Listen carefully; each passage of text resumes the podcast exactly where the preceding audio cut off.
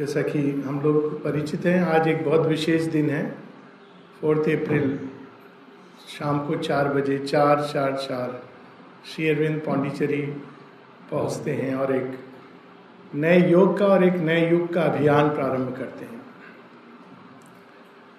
इस दिन को माता जी ने कहा है कि it is the new year for Pondicherry तो बॉनानी टू ऑल ऑफ़ अस क्योंकि इसके पहले नलनीदा बताते हैं कि श्री अरविंद के पाण्डिचेरी आने के पहले Pondicherry was like a ghost town cemetery जैसे शमशान होता है।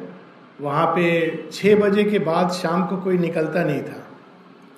क्योंकि वहाँ सारे शाम के समय रात के समय जैसे शमशान में आ, माना जाता है शमशान इतनी खराब जगह नहीं है। वो एक पैसेज है, दरवाज़ा है, जिसके थ्रू हम लोग जाते हैं। हम चले जाते हैं, दूसरों को दिखाई नहीं देता है, पर हम लोग सचेत रहते हैं। तो लेकिन शमशान की तरह वहाँ पर एक शव की शांति और साथ में सारे जो नर पिशाच हैं, वो शाम को छः बजे के बाद बाहर आ जाते थे। जितने गुंडे, मर्डरर्स तो कोई निकलता नहीं था। शाम को छः बजे के बाद जाना मतलब it's was such a great risk Pondicherry में। अभी तो day and night it is there. तो शेयरविंद के आगमन के बाद धीरे धीरे ये पहला स्मार्ट सिटी का प्रोजेक्ट था। डिवाइन सिटी का जो शेयरविंद के आने के साथ प्रारंभ होता है। और एक सेंस में अगर हम लोग अपने जीवन को देखें तो हम लोग का भी जीवन मृत प्राय होता है। माता जी कहती हैं कि there are many living who are like dead and there are many whom be consider as dead but who are very alive so अंतर इसका नहीं है कि हम श्वास ले रहे हैं, हमारा हृदय धड़क रहा है, इत्यादि इत्यादि। अंतर है हमारी चेतना के विकास और विस्तार का। यही अंतर है जीवित और मृत्यु में। जो जड़ तत्व है, उसकी चेतना बहुत संकुचित है, अपने आप में ही खोई हुई है। इसलिए उसको कहा जाता है डेड वरना सृष्टि में कुछ भी डेड नहीं है, सबके अंदर चेतना है। और यहाँ तक कि पशु जीवन तक उसको कहा जाता है आसन्न मृत्यु मृत्यु के ही अंदर वो जीवन है, क्योंकि सचेत नहीं है। और उसी प्रकार से हम कह सकते हैं कि अधिकांश मनुष्य विशेषकर जब तक अभिप्सा का जन्म नहीं हुआ, अपने ही जिस सीमा में जन्मे, जिस जो भी स्टैंडर्ड विचार, मत इत्यादि हमने पकड़ लिए, उसी के अनुसार जीवन जी रहे हैं। रूटीन मैकेनिकली जैसे पशु होता है मैकेनिकली जीवन जी रहा है। तो वो वास्तव में जीवन मृत्यु तुल्य है। ये श्रुति भी कहती है, ये मृत्यु तुल्य जीवन है, क्योंकि उसमें जिस चेतना को लेकर हम जन्म लिए, उसी चेतना में समाप्त हो गए। कई बार और भी अधिक संकुचित होकर। किंतु वास्तव में जीवन है चेतना के विकास और चेतना के विस्तार के लिए। और जितना अधिक हमारी चेतना विकसित और विस्तृत होती जाती है, उतना अधिक हम इमोर्टेलिटी की तरफ़ अमृत तत्व की ओर जाते हैं। इसका लॉजिक बहुत सिंपल है। असीम को कोई मार नहीं सकता, क्योंकि वो असीम है।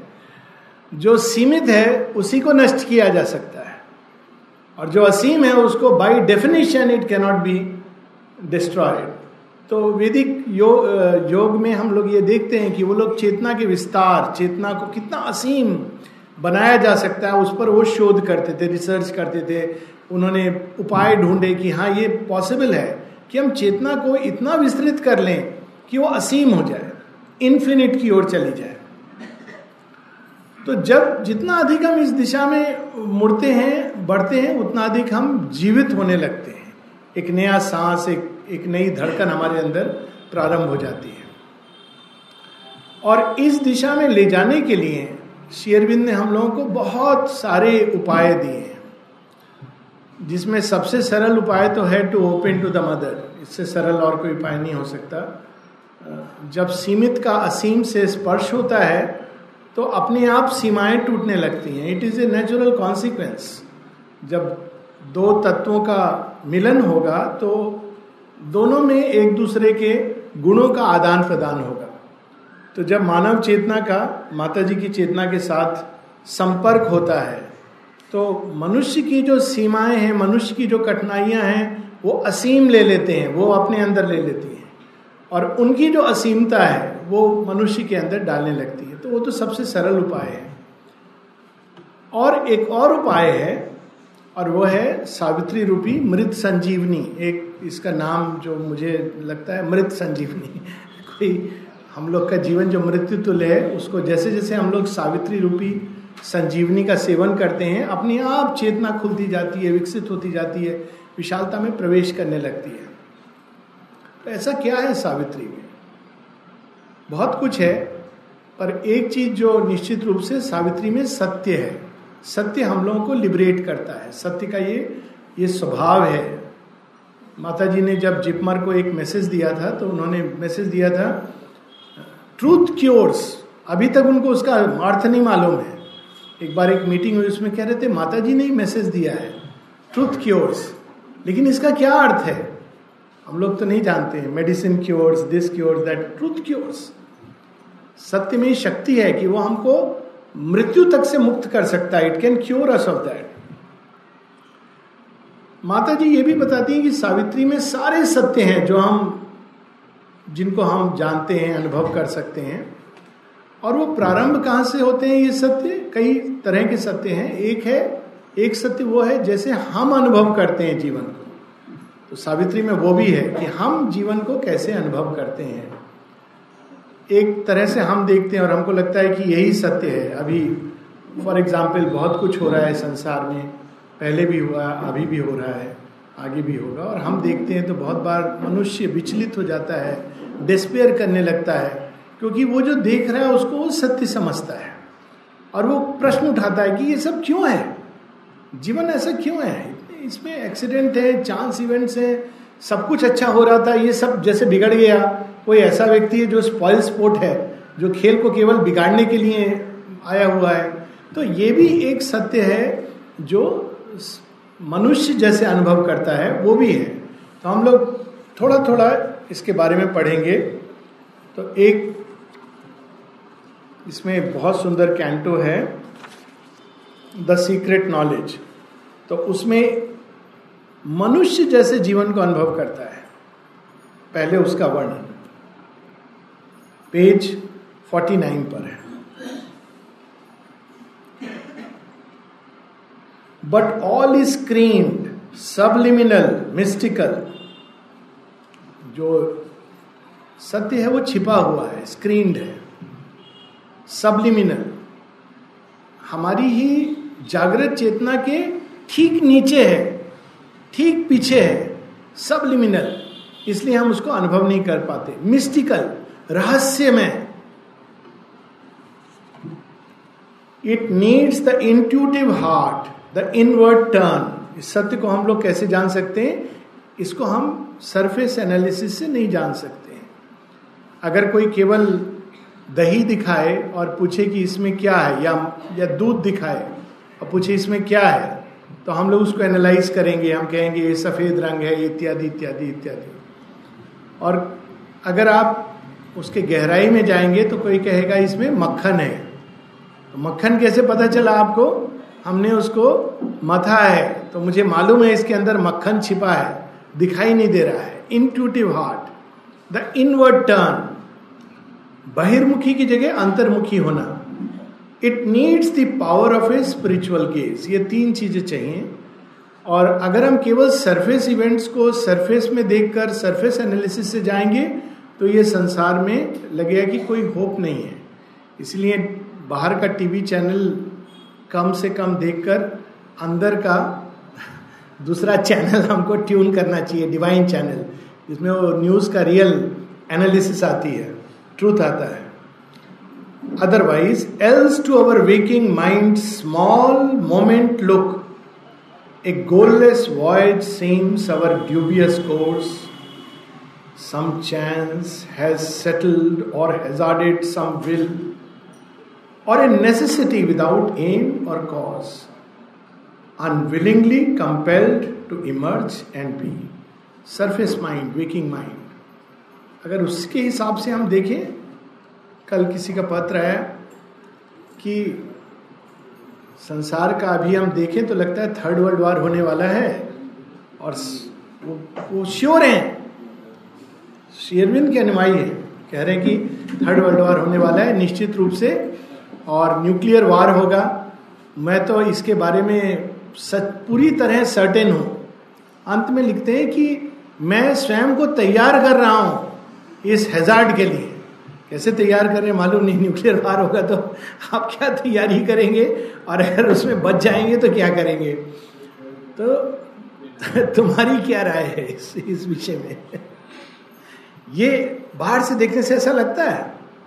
बाहर से देखें अगर हम Russia North Korea China America war अलग अलग लेवल्स पर तो ऐसा प्रतीत होता है कि थर्ड वर्ल्ड वार होने वाला है।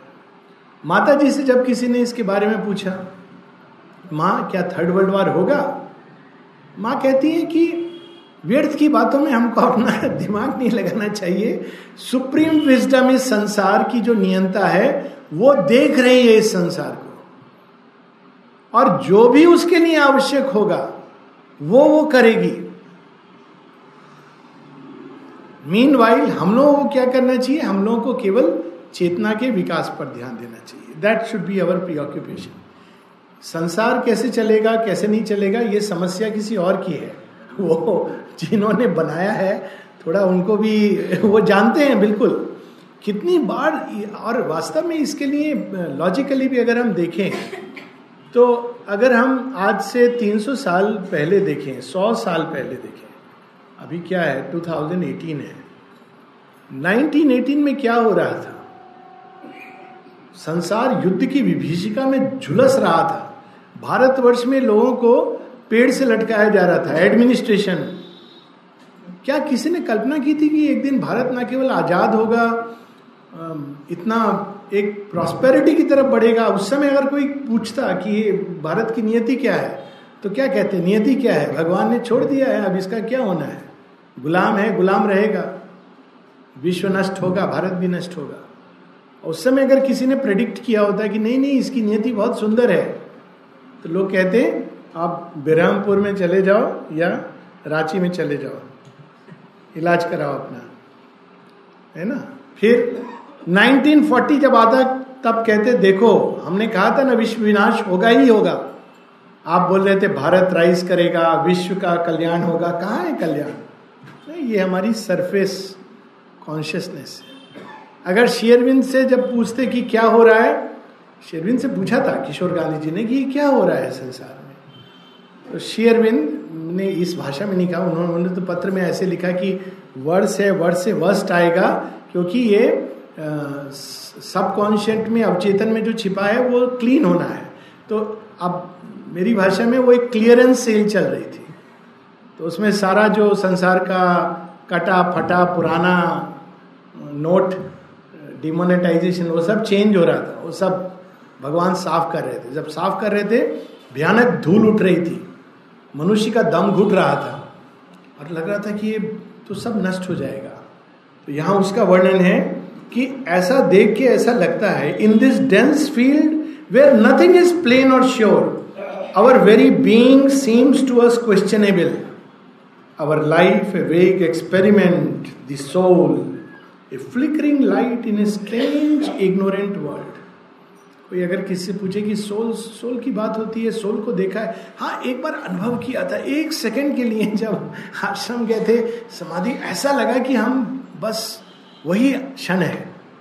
बाद में फ्लिकरिंग लाइट था, कुछ तो था। लेकिन फिर जीवन में जो नॉर्मल ढर रहा है, उसमें आ गए तो शेयरविंद इसको जानते हैं, ये एक लेवल का ट्रुथ है, वास्तव में ये ट्रुथ नहीं है, लेकिन ऐसा ही प्रतीत होता है। तो हम इसको ट्रुथ समझते हैं। तो ये एक लेवल का ट्रुथ है। लेकिन उसके साथ साथ शेयरविंद बड़ी हम लोग को होप भी देते हैं। पहले उसको हम लोग पढ़ लें, फिर दूसरे लेवल्स पे जाएँगे। इस अंधकार जो दिखाई देता है, अब डिवाइन उसको कैसे देखते हैं इस अंधकार को? डिवाइन देखते हैं कि ये तो एक नया ऊषा काल आना है, उसका ये प्रारंभ है। Thus will the mass transcendent mount his throne when darkness deepens, strangling the earth's breast, and man's corporeal mind is the only lamp as a thief's in the night shall be the covert tread वो कहते हैं जिसको तुम अंधकार समझ रहे हो ये तो जानबूझ के भगवान ने किया है वो इस महाविनाश के पीछे छिपे हुए हैं जैसे श्री कृष्ण महाभारत में छिपे हुए हैं अर्जुन के अलावा कोई नहीं देख पा रहा है कि पूरा ये युद्ध वही संचालित कर रहे हैं। सब जगह युद्ध, विनाश, यही सब हो रहा है। वो छिपे हुए हैं। क्यों? क्योंकि वो इस महाविनाश के बाद एक नई सृष्टि का बीज धरती पर आरोपित करेंगे। तो ये एक दूसरी दृष्टि है जो सावित्री हम लोग अंधे हैं, हमको देती है।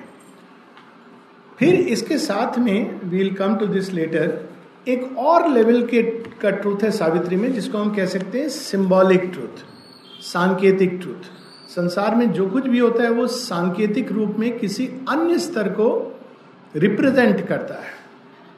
वो एक रिप्रेजेंटेशन है और ये ये संसार की सभी चीज़ों का, के पीछे वो सत्य है।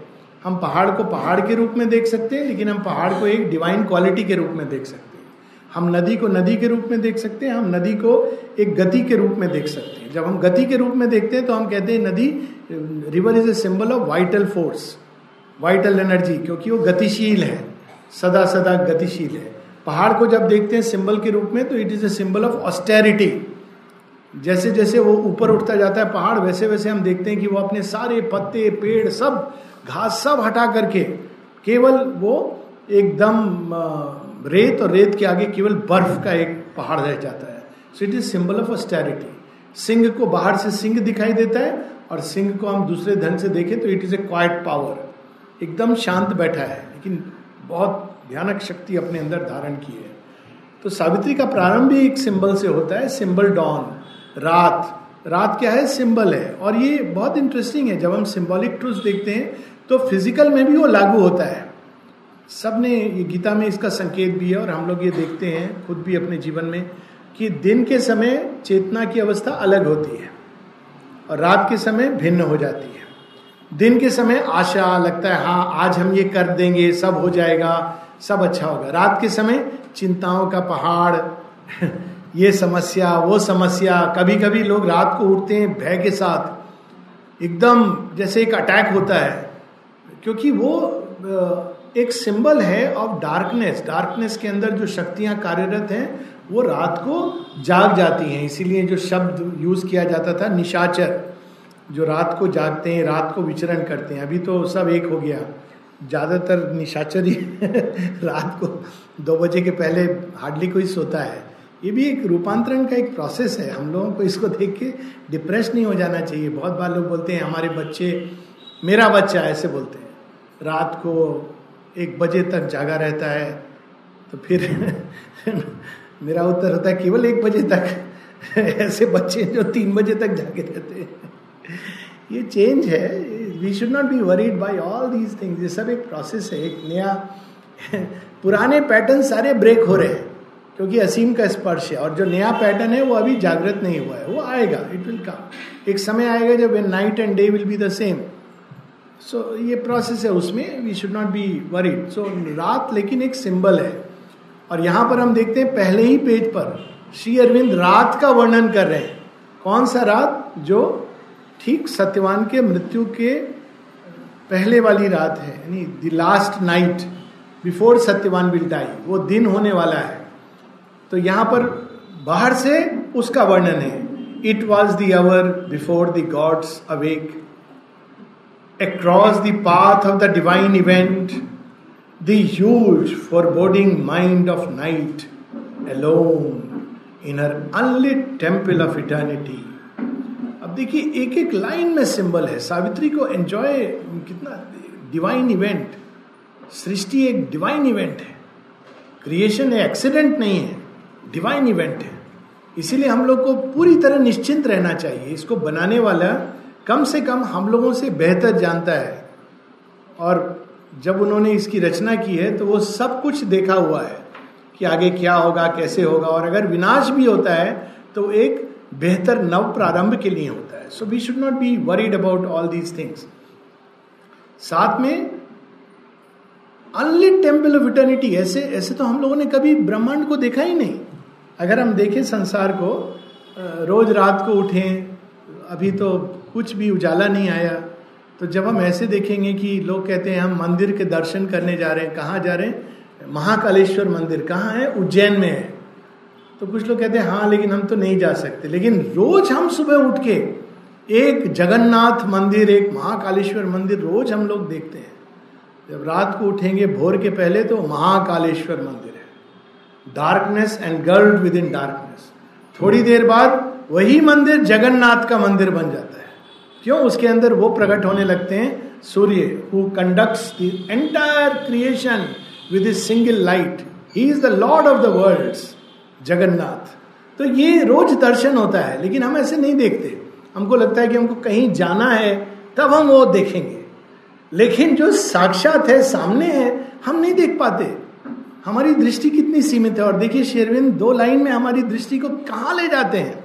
कि रोज सुबह उठकर go to temple and have the vision वैदिक काल में कोई मंदिर नहीं था। लेकिन क्या उन, उन्होंने दर्शन नहीं किया भगवान का? उन्होंने रियल दर्शन किया। तो ये दर्शन है भगवान का कि अनलिट टेंपल ऑफ़ इटर्निटी जब उसमें दीपक नहीं जला तो वो महाकाल है। और दीपक जल गया तो जगन्नाथ है। Krishna and Shiva are a single god if fathomless zero occupied the world तो ये एक सिंबल है। और फिर शेरविन डिस्क्राइब करते हैं डॉन के आने का। उषा काल, देखिए। नेक्स्ट नेक्स्ट पेज पर।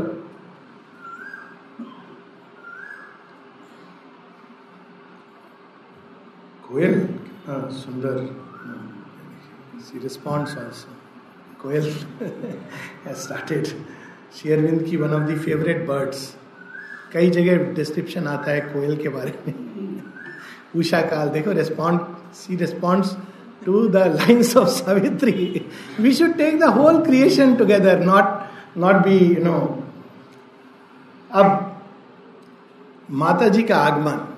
तो उनतीस मार्च हम लोगों ने माता जी का आगमन सेलिब्रेट किया। लेकिन ये आगमन क्या है? It's not just mother came to Pondicherry और माँ ने शेयरविंद को देखा। नेक्स्ट डे उन्होंने जो बुक में लिखा, ये तो है।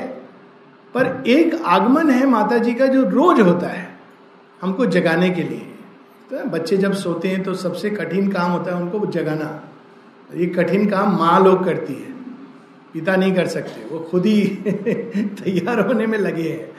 वो माँ को पता है, पहले प्यार से जगाएगी, फिर नहीं, जग, जागने से वो उनको पता है। सारे ट्रिक्स मालूम है, कैसे जगाना है।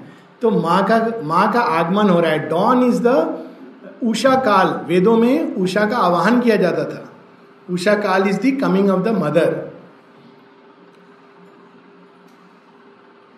a long lone line of hesitating hue page number दो पर है like a vague smile tempting a desert heart troubled the far rim of life obscure sleep vague smile बच्चे को नहीं पता है कि माँ मुस्कुरा के मुझे कह रही है, उठ जा बेटा। लेकिन बच्चा कह रहा है ट्रबल्ड मुझे, मम्मी, सोने दो। Look at the beautiful description everyday life में स्पिरिचुअलिटी हम लोगों को रिवील होती है। माँ उठा रही है और बच्चा कह रहा है, मुझे सोने दो। ट्रबल्ड उसको यही हमारे जीवन में होता है। माँ आती है, कहती है, अरे, मैं तुम्हारे लिए एक महा अभियान लेके आई हूँ। और हम कहते हैं, माँ, ये सब करना पड़ेगा। हम क्या नॉर्मल जैसे जीवन चल रहा है, वो भी तो अच्छे ही है। हमको वो करने दो। So trouble arrived From the other side of boundlessness an eye of deity peer through the dumb deeps scout in reconnaissance from the sun it seemed amid a heavy cosmic rest the torpor of a sick and weary world, to seek for a spirit, soul, and desolate, to fallen to recollect forgotten place. अब इसमें एक और संकेत है symbol है. Awakening of the human soul to the touch of the divine initiation लोग अक्सर पूछते हैं कि इस योग में इनिशिएशन क्या है? कौन मंत्र देता है बाहर से? कौन बोलता है? ऐसा कुछ नहीं. है इनिशिएशन इज़ अवेकनिंग जब हमारी आत्मा बहुत स्थूल तत्व में बुरी तरह जकड़ी हुई है, तब आपको बाहर से कोई शक्तिपात करेगा या मंत्र देगा दैट इज़ इनिशिएशन पर जैसे जैसे हमारी आत्मा जागृत होने लगती है तो वो डिवाइन टच को फील करती है अंदर में। शेयरविंद इसलिए वर्ड यूज़ करते कॉल बच्चे को माँ पुकार रही ना, उसको नींद में नहीं नहीं नहीं, फिर उसको कहीं सुनाई देता है। मम्मी है। कहता है, मम्मी, अभी नहीं। मम्मी वो समझ गया है।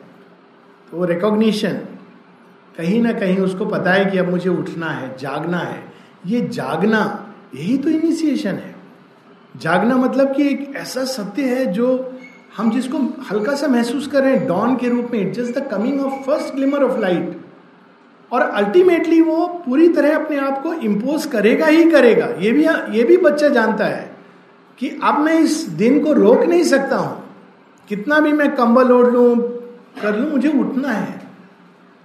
So that is the state ये सांकेतिक ट्रुथ है।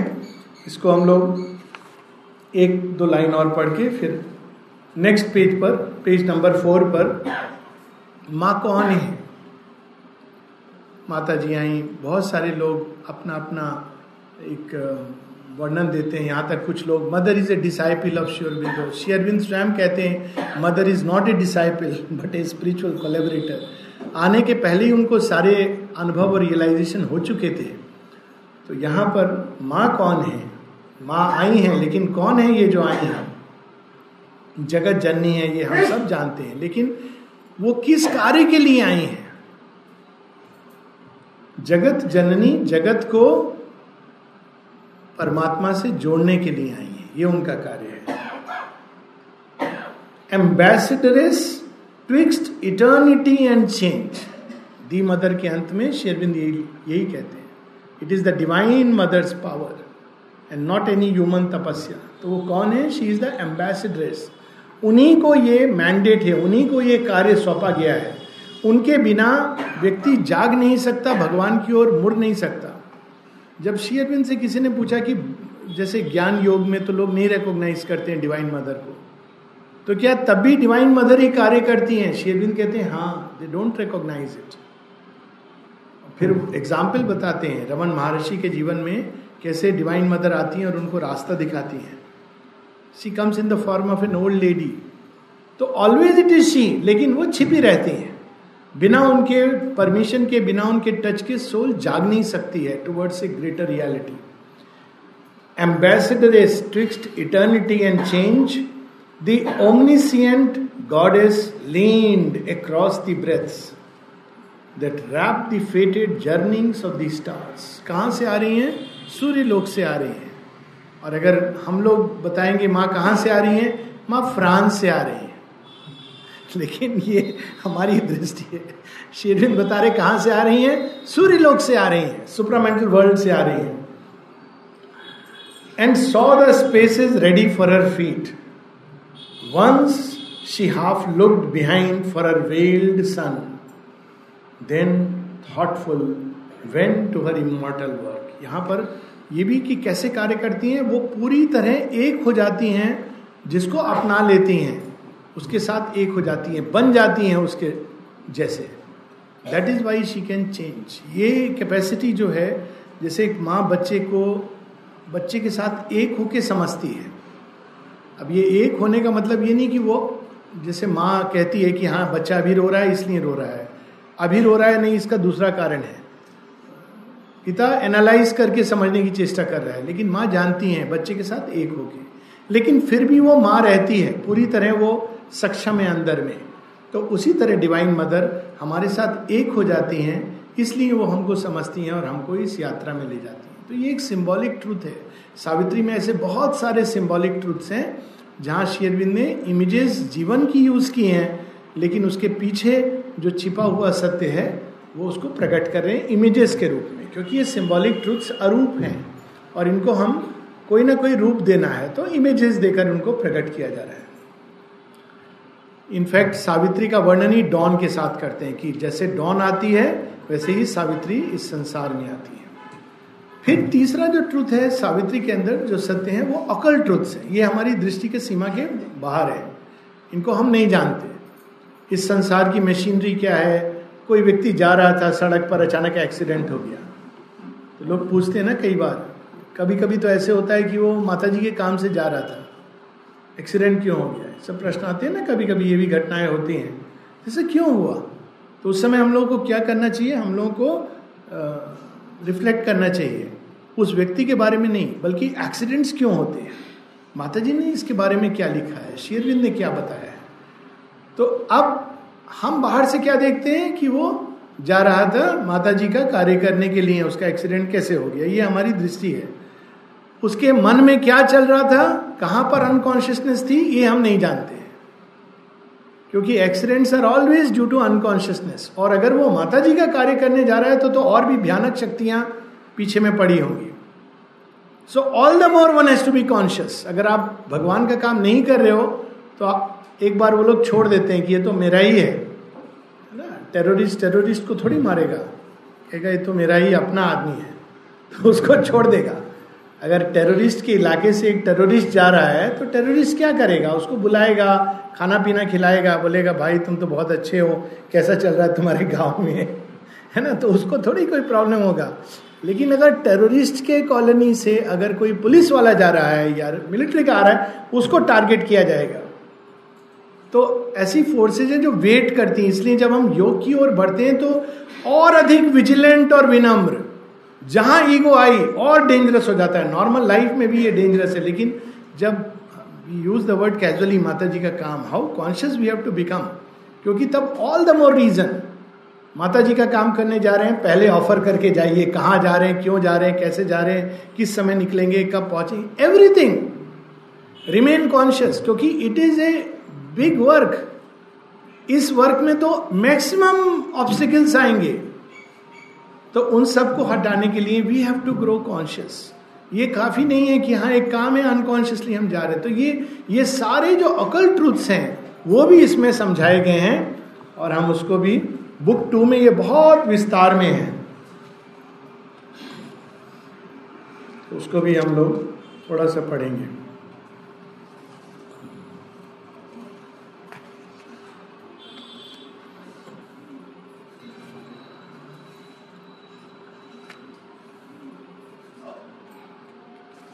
ये पेज 161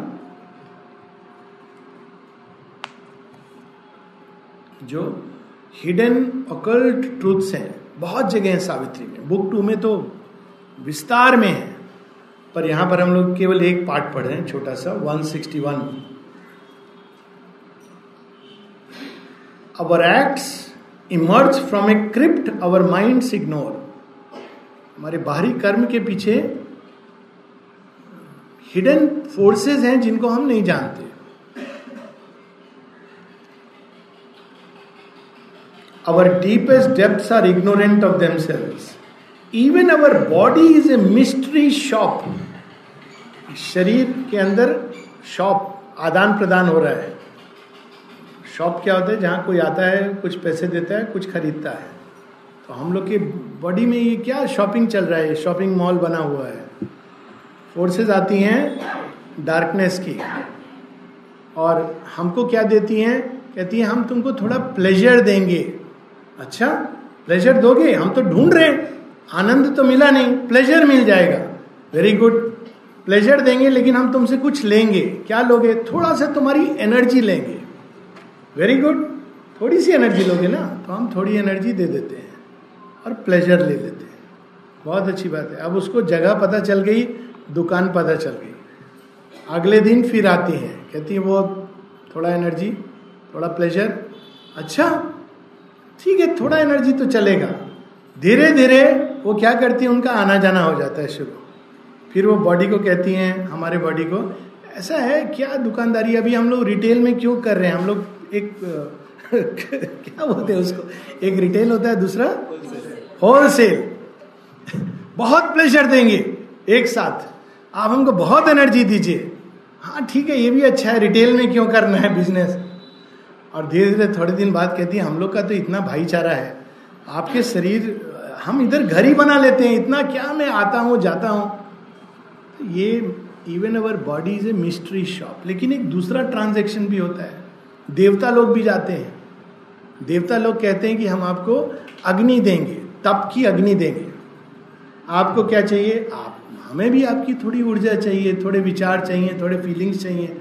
थोड़ा सा अपने थॉट्स को फीलिंग्स को मेरी ओर मोड़ दो। अच्छा? तो आप हमको तपोग्नि देंगे। तो if you value it if you know इसकी पावर क्या है तो हम कहते हैं, ठीक है। फिर वो देखते हैं हाँ this is good next day फिर आते हैं, फिर आते हैं। फिर एक दिन वो कहते हैं, हम तुम्हारे पूरे शरीर में तपोग्नि बनकर समा जाते हैं। दोनों तरह से मिस्ट्री शॉप अब as our earth roots lurk screened below our earth so lie unseen our roots of mind and life our springs are kept close hid beneath within our souls are moved by powers behind the wall हम लोगों को नहीं पता चलता है। तो puppet जैसे होता है, वैसे एक जगह लिखते हैं thinking puppet is this mind of life इसीलिए we have to become conscious अगर मृत्यु से छुटकारा पाना है तो we have to become conscious so conscious की अब माता जी ने कहा कि अगर मृत्यु आ जाए सोल कहे आई डोंट वांट यू तो यू कैनॉट डाई ठीक बात है। लेकिन मृत्यु कैसे आती है? मृत्यु को भी एक बात पता है। हमारे पहले मृत्यु को पता है। हम लोग को तो अभी भगवान ने ये ट्रुथ बता दिया। लेकिन मृत्यु को पता है। तो वो कैसे आती है? चोरी छिपे आती है। डायरेक्टली नहीं आती है। वो पहले अपना एक भेजती है, क्या बोलते हैं, दूत। यमदूत, जैसे राजदूत होता है, देवदूत होता है, वैसे यमदूत होता है। बहुत बार यमदूत आएगा आपको, डॉक्टर के रूप में कहेगा, भय भय डाल देगा।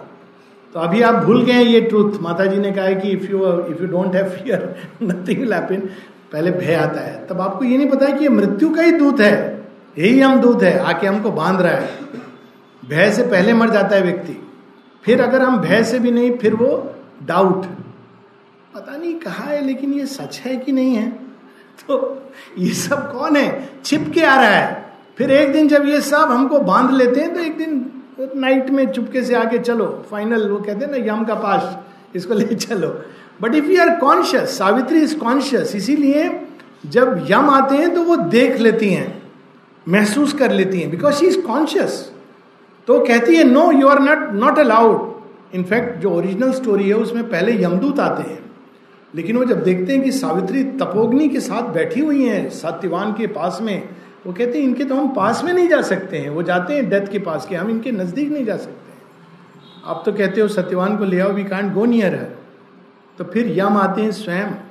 और यम को भी पता है कि सावित्री से by force he cannot snatch her snatch him तो वो लॉज बताते हैं, नहीं नहीं, देखो, ये तो संसार का नियम है, ऐसा ही होता है, ऐसा ही होता रहा है।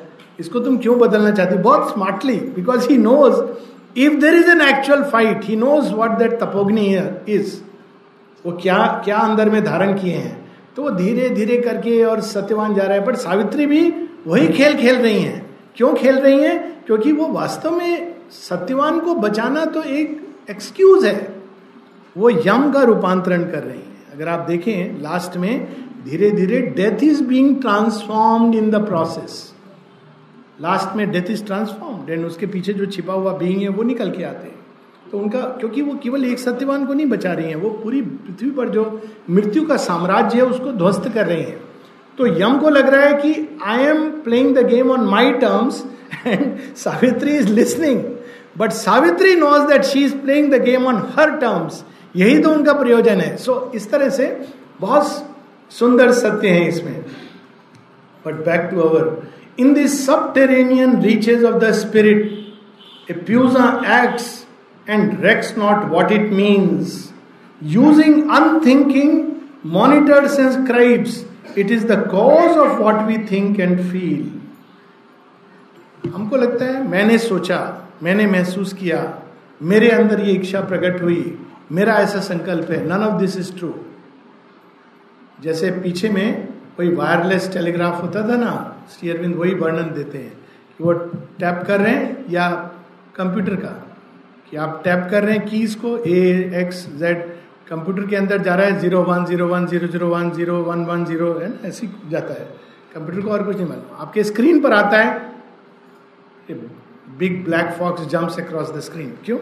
Because that is the process अब कंप्यूटर अगर सोचे कि मैंने लिखा तो आप क्या कहेंगे? मूर्ख, तूने नहीं लिखा, तेरे पीछे कोई और बैठ के लिख रहा है।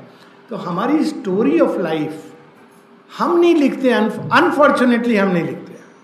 हमारी स्टोरी ऑफ़ लाइफ कुछ और लोग लिख रहे होते हैं। उसमें दो तरह के लोग हैं। एक जो लिखते हैं, दूसरे जो उस पर काला पानी डालते हैं।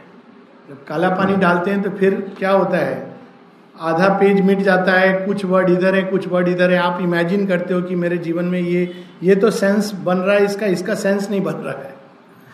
क्योंकि उन्होंने आके वो कंप्यूटर में करते ना वो बदमाशी छेड़छाड़ तो आपने वो वर्ड को चेंज कर दिया। सो so, यहाँ शेरविंद कहते हैं troglodytes of the mind and speech और हम जो कहना चाहते थे वो नहीं कह पाते कुछ और कह बैठते। तो ये अकल ट्रूथ है और बहुत हैं सावित्री में, और ये क्यों जानने चाहिए? ताकि हम कॉन्शियस हो सकें। ये सब इसीलिए so that we can become more and more conscious in our dealing with life then beyond the occult truth there are spiritual truths spiritual truths जैसे फॉर एग्ज़ाम्पल बहुत profound secret knowledge is full of spiritual truths ये truth हम लोग normally नहीं जान सकते। क्योंकि जिस चीज़ के बारे में बात हो रही है, हम तो वो भी नहीं जानते। अब देखिए, एक हम लोग को बताया जाता है, ये सृष्टि है और एक सृष्टि करता है। वो वहाँ बैठा है और ये दुनिया चल रही है। और हम लोग कहते हैं ना, भगवान ने दुनिया बनाई, क्यों बनाई, कैसे बनाई? लेकिन एक स्पिरिचुअल ट्रूथ है, जिसको हम नहीं जानते। शेयरविंद हम लोगों को ये बता रहे हैं। पेज 61 बहुत पावरफुल है। इसको केवल आत्मसात करने के लिए समय लगता है। He is the master and the world he made दो अलग हैं लेकिन एक है। मास्टर भी है संसार का, स्वामी है। लेकिन वो संसार भी वही बन गया है।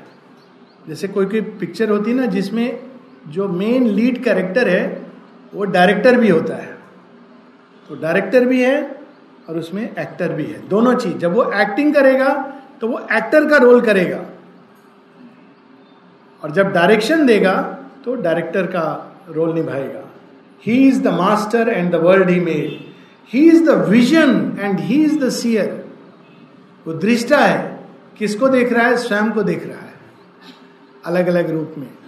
ये कॉस्मिक कॉन्शियसनेस में एक्सपीरियंस है ना कि वो सेल्फ वो देखती है कि वही सेल्फ सब जगह है। फिर वो स्वयं को ही देखती है सब चीज़ों में। That is a experience of the cosmic consciousness जहाँ हम देखते हैं कि हम ही दृष्टा हैं और हम ही दृष्टि हैं और हम ही वो हैं जो दृश्य है। तीनों चीज़ें एक ही हैं। लेकिन फिर भी वो भेद किया गया है for the joy of creation पूरी भेद अभेद फिलॉसफी विशिष्ट द्वैत इसमें छिपा हुआ है। He is himself the actor and the act. He is himself the knower and the known. He is himself the dreamer and the dream. लेकिन इसको अब थोड़ा वो और क्लियर करते हैं जैसे और देखिए ह्यूमन लेवल पे भी जो प्रोसेस होती है एग्जैक्टली सेम प्रोसेस क्रिएशन में ये सृष्टि कैसे रचती है डिवाइन मदर वो डिवाइन बीइंग सुप्रीम उनके अंदर जो सीड आइडियाज़ हैं, उसको वो धारण करती हैं, लेती हैं। फिर कहा डालती हैं? In the womb of darkness गर्भ के अंदर, अज्ञान के गर्भ के अंदर। एक लंबे समय तक वो अज्ञान के गर्भ में दिति की गोद में पलेगा, उसके वूम में। फिर वो बाहर जन्म लेगा, तब वो जानेगा कि मेरी असली मम्मी तो ये है। Then he is born to the light ये सेम प्रोसेस बच्चों के साथ भी यही होता है ना, बीज. The seed comes from the father and for a long time the child is in the womb जब वो जानता भी नहीं कि मैं बच्चा हूँ, उसकी तो कोई पहचान भी नहीं है. Then he is born then he will grow and become like his parentage तो ये सेम प्रोसेस तो उसमें दो वूम एक तो इग्नोरेंस और एक नॉलेज तो यहाँ पर उसका वर्णन है there are two who are one and play in many world in knowledge and ignorance they have spoken and met and light and darkness are their eyes interchange अभी हम लोग पढ़ रहे थे कि एक डार्कनेस है, एक लाइट है। वही पलक मूंद लेते हैं तो अंधकार हो जाता है। वही आँख खोल देते हैं तो प्रकाश हो जाता है। क्यों करते हैं ऐसा खेल? क्योंकि जब प्रकाश बहुत इंटेंस होगा तो हम जैसे अगर सूर्य अगर मान लीजिए अपना टेम्परेचर बहुत बढ़ा दे इंटेंस कर दे, क्या होगा? सारा जीवन नष्ट हो जाएगा। देता जीवन वही है, लेकिन अपना वो रेगुलेटर लगा के रखता है, धरती पर एक रेगुलेटर है तो वो अपने आप टेम्परेचर फ़िल्टर करके वो छिप जाता है, क्योंकि हम बेयर नहीं कर सकते। अब लेकिन सुपरामेंटल एज आ रही है तो वो थोड़ा थोड़ा ग्लोबल वार्मिंग शुरू हो गई है which is part of that plan हर चीज़ में उनका एक प्लान है। हम लोग इतना डरते हैं अरे क्या होगा नष्ट हो जाएगी पृथ्वी नष्ट हो जाएगी। सो so, उसी तरह से बट डिवाइन के प्लान्स तो धीरे धीरे टेम्परेचर बढ़ेगा रेडिएशन आएगा क्योंकि शरीर has to body has to change through different types of energies from the cosmic zone जिसको हम अभी नहीं जानते हैं। तो उसी तरह की चीज़ का वर्णन है कि शुरू में अपने स्टार्ट अगर हम देखें कैसे होता है आइस एज से शुरू होती है पृथ्वी। आइस एज में नष्ट होती है आइस एज से शुरू होती है। धीरे धीरे वार्मिंग शुरू होती है, जीवन फूटता है। वैसे ही ignorance and knowledge, they are two terms of the same truth, two stages of the same reality. Straight away अगर नॉलेज आएगी तो हम लोग उसको बेयर नहीं कर पाएँगे। या तो पागल हो जाएँगे, विक्षिप्त हो जाएँगे, या वो जो डिवाइन सीड जो डेवलप होना है, वो जल जाएगा। इसलिए पहले इग्नोरेंस आती है, उसका भी अपना स्थान है। इसीलिए किसी को ज़बरदस्ती कन्वर्ट नहीं करना चाहिए। माता जी बहुत विशेष रूप से कहती हैं, बहुत लोग एंथुजियास्टिक होकर, अरे, मालूम नहीं है mother is divine mother no she is divine and when the time come she will awaken this soul to her divinity पर अगर हम प्रीमेच्योरली जाकर जैसे वो रिलीजियस कन्वर्शन होता है, अगर हम ट्राई करेंगे तो डेंजरस है, क्योंकि वो तैयार नहीं है। आप ऐसा प्रकाश दे देंगे, अभी अगर ये लाइन इमेच्योर सोल को मिल जाए, ओ, सब भगवान है he is the vision he is the seer ठीक है, फिर तो जो मैं कर रहा हूँ, जैसे कर रहा हूँ, सब ठीक है। ये उसके माइंड में इसका इंटरप्रिटेशन आएगा। बोलेगा, फिर तो सब बहुत अच्छा है। फिर चेंज ट्रांसफॉर्मेशन का कोई मतलब नहीं है। लेकिन जब मेच्योर सोल इसको देखती है तो वो लिबरेट होती है। और तब उसको वो अटर विजन प्राप्त होता है, जिसमें ट्रांसफॉर्मेशन की पावर है। उसमें जो स्टोरी है ना, जो रामकृष्ण परमहंस की कि उन्होंने एक शिष्य को बोला, सब भगवान है। तो कहा, ये बहुत, ये असली ज्ञान है, अब मुझे और कुछ ज़रूरत नहीं है। तो रास्ते में जाके कह रहा था कि एक ही ब्रह्म है, ब्रह्म ब्रह्म सत्यम ब्रह्म सत्यम। सामने से हाथी आ रहा था। तो हाथी पर जो महावत ने देखा है तो एकदम सीधा हाथी के लाइन में आ रहा है। कहा, तू हट जा। बोला, अरे मूर्ख हाथ महावत, तुमको ज्ञान नहीं है। मुझे ज्ञान है। क्या ज्ञान है तुमको? कि हाथी भी ब्रह्म है, मैं भी ब्रह्म हूँ। ब्रह्म का ब्रह्म क्या बिगाड़ सकता है? तो महावत ने कहा, देखो, इतना बड़ा ज्ञान मेरे पास नहीं है। मुझे हाथी का ज्ञान ज़रूर है। और ये हाथी और चार कदम तुमको मारने वाला है, उठा के फेंकने वाला है। बाकी ज्ञान में बाद में देखूँगा बचूँगा तो वो ज्ञान भी प्राप्त करूँगा। वो नहीं सुना। हाथी आया, उठा के फेंक दिया। पूरा हड्डी टूट के फिर गुरु के पास गया, बोला, गुरु जी, कैसा ज्ञान आपने दिया? सब ब्रह्म है। सर्व खल विदम ब्रह्म मेरा क्या हाल हुआ है, देखा है? तो गुरु जी ने कहा, तूने महावत रूपी ब्रह्म की बात क्यों नहीं सुनी? वो भी तो ब्रह्म था, मैंने खाली इतना तो नहीं बताया था। तो वो कॉन्शियसनेस अलग है। जहाँ हम कहते हैं ना utter surrender to the divine mother prematurely we cannot say this हमने माता जी को समर्पण कर दिया है, लेकिन दिमाग में सारे ईगो के सारे थॉट्स चल रहे हैं। It is not surrender so ये मेच्योर सोल के लिए, ये स्पिरिचुअल ट्रूथ्स हैं, बड़े प्रफाउंड ट्रूथ हैं। और इसलिए शेयरविंद इसी कैंटो में स्टेजेस बताएँगे कि पहली स्टेज में soul is a slave of nature second stage में it is a witness then third stage में इट इज़ ईश सो अनीश अनीश के बाद वो साक्षी साक्षी के बाद अनुमंता अनुमंता के बाद वो ईश। So these are the steps and stages सब उसी का खेल है। लेकिन पहले अंधकार में सीखता है, फिर वो प्रकाश में। So this is spiritual truths spiritual truths के आगे अब क्या बचा? वो है सावित्री का सबसे difficult part spiritual experiences spiritual realisation और अगर आप मुझसे फ्रैंकली पूछें तो स्पिरिचुअल स्पिरिचुअल ट्रूथ्स तक कुछ हद तक हम लोग intellectually we may try to understand spiritual experiences they defy all understanding इसका एक, अभी इसने भेजा कल परसों एक व्हाट्सएप में Mount Everest as it is seen from somewhere in time lapse photography बड़ा बड़ा सुंदर है, दिखता है, कैसे माउंट एवरेस्ट पर आप अठारह हज़ार फीट से किसी ने फोटोग्राफ लिया है। It is very nice but is it the experience of Mount Everest going there it मान लीजिए आप पांडिचेरी समुद्र में नहा रहे हैं और फ़ोन आया किसी का, जो पांडिचेरी आया भी नहीं है। आपने कहा कि क्या कर रहे हो? समुद्र में नहा रहा हूँ। मान लीजिए वो वाटर प्रूफ मोबाइल समुद्र में नहा रहा हूँ। कैसा लग रहा है? बहुत आनंद आ रहा है। अच्छा थोड़ा बताओगे समुद्र कैसा है? तो क्या कहेगा? समुद्र मतलब बहुत बड़ी पानी है। हाँ हमारे तालाब जैसा। हमारा तालाब भी बहुत बड़ा है। उसमें भी नहाने से बहुत मज़ा आता है, ठीक कह रहे हो तालाब में ना, वो सुनने को भी अब तैयार नहीं है क्यों किसका बात कर रहे तो ऐसा ही कुछ होता है जब हम spiritual experiences have to be experienced तो शेयरविंद हमको क्यों बता रहे हैं? क्यों बता रहे हैं? ये एक एक्सपीरियंस है, देखिए, अब we can now read something from the cosmic consciousness or nirvana and one of them we can read देख क्या एक्सपीरियंस है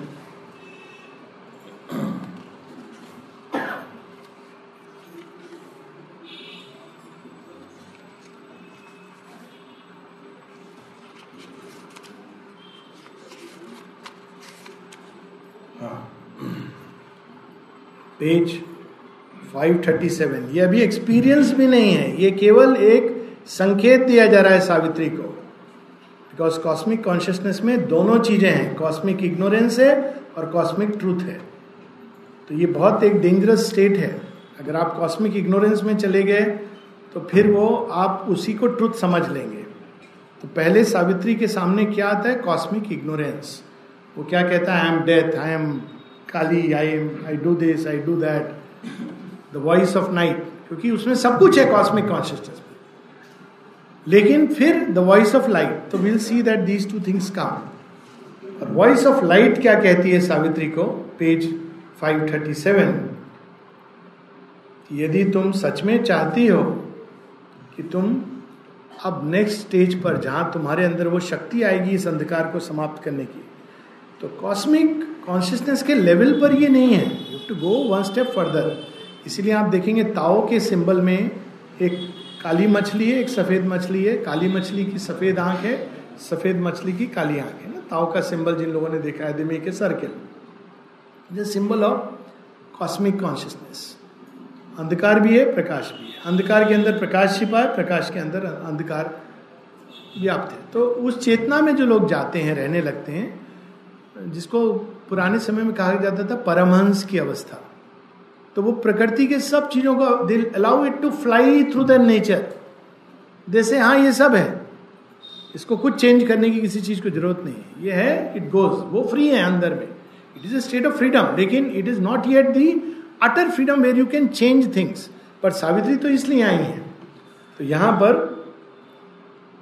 पेज 537 पहले वो बताती हैं कि why have to experience all this and then he who would save the world must be one with the world all suffering things contain in his heart space and bear the grief and joy of all that lives Swami Vivekananda इस इस experience को बताते हैं। वो कहते हैं कि imagine uh, कि आपका अपना जॉय कितना थोड़ा सा जॉय मिलता है और आदमी कितना फील करता है। सपोज़ करिए कि संसार में जितना जॉय है, वो सब आप अपने अंदर एक्सपीरियंस करें तो कैसा होगा? It is another experience of the पूरी सृष्टि में जो जॉय है, आप उसको एक्सपीरियंस कर रहे हैं।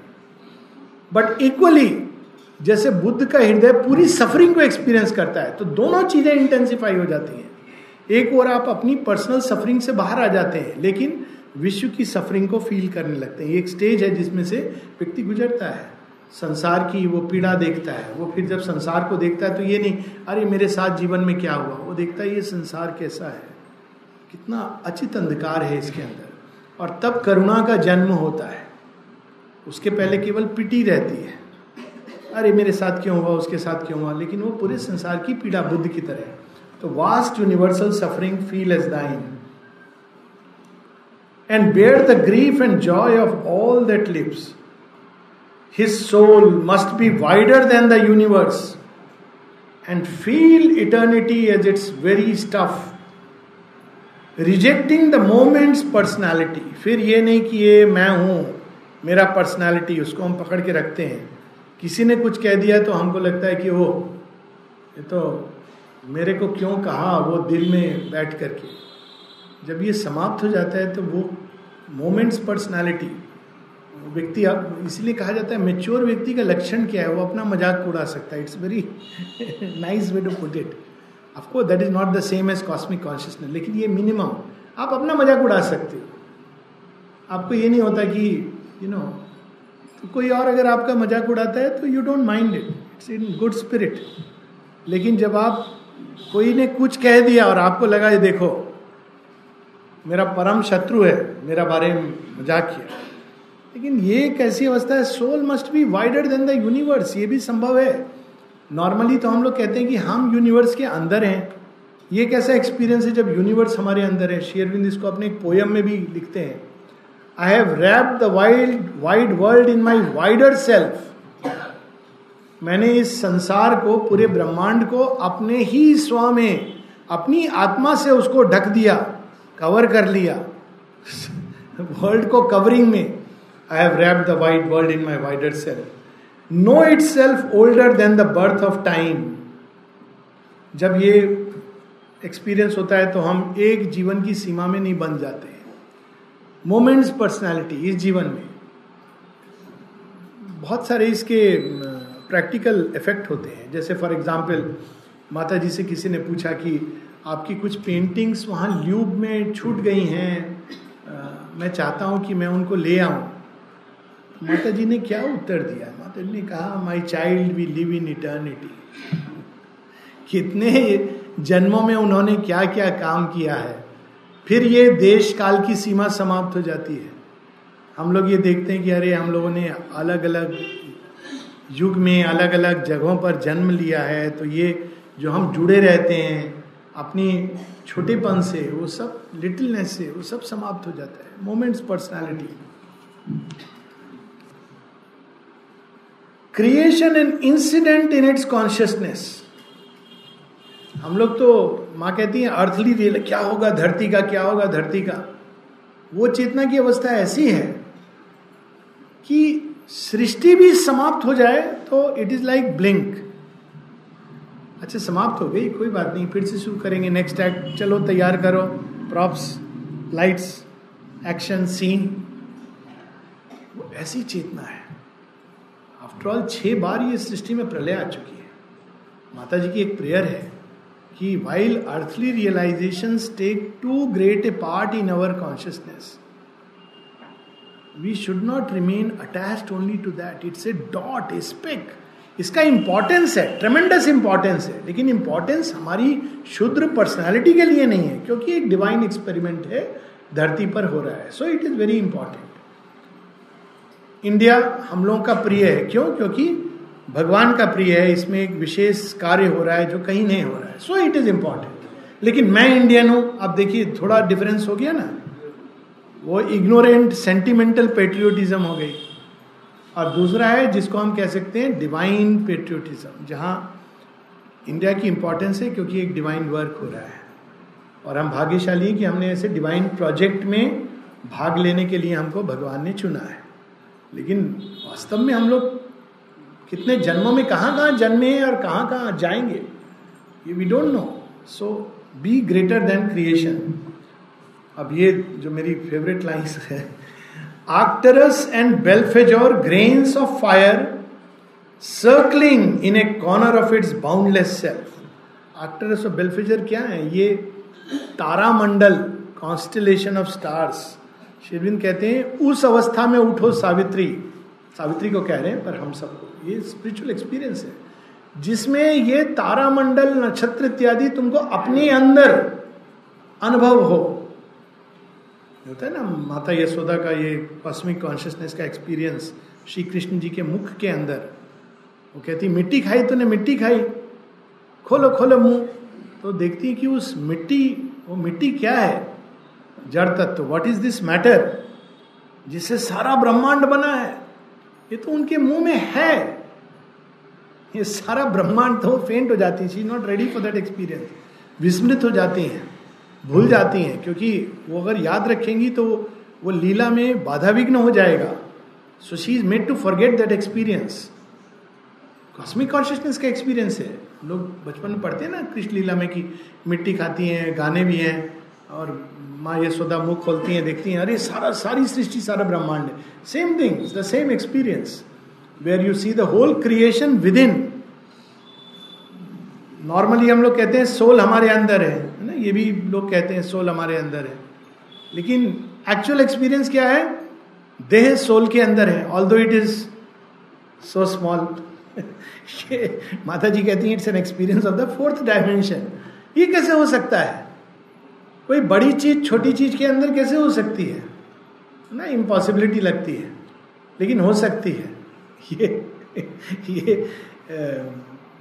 इसके कई एग्ज़ाम्पल भी हैं रियल लाइफ में।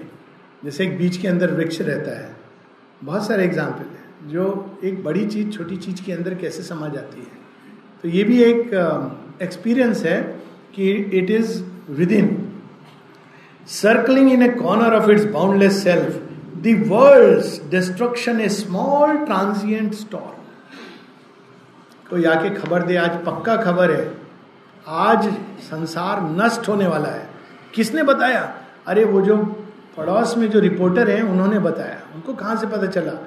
फला फला पॉलिटिकल पार्टी ने कहा है। अच्छा और एक विद्वान है हार्वर्ड यूनिवर्सिटी में, उन्होंने कहा है।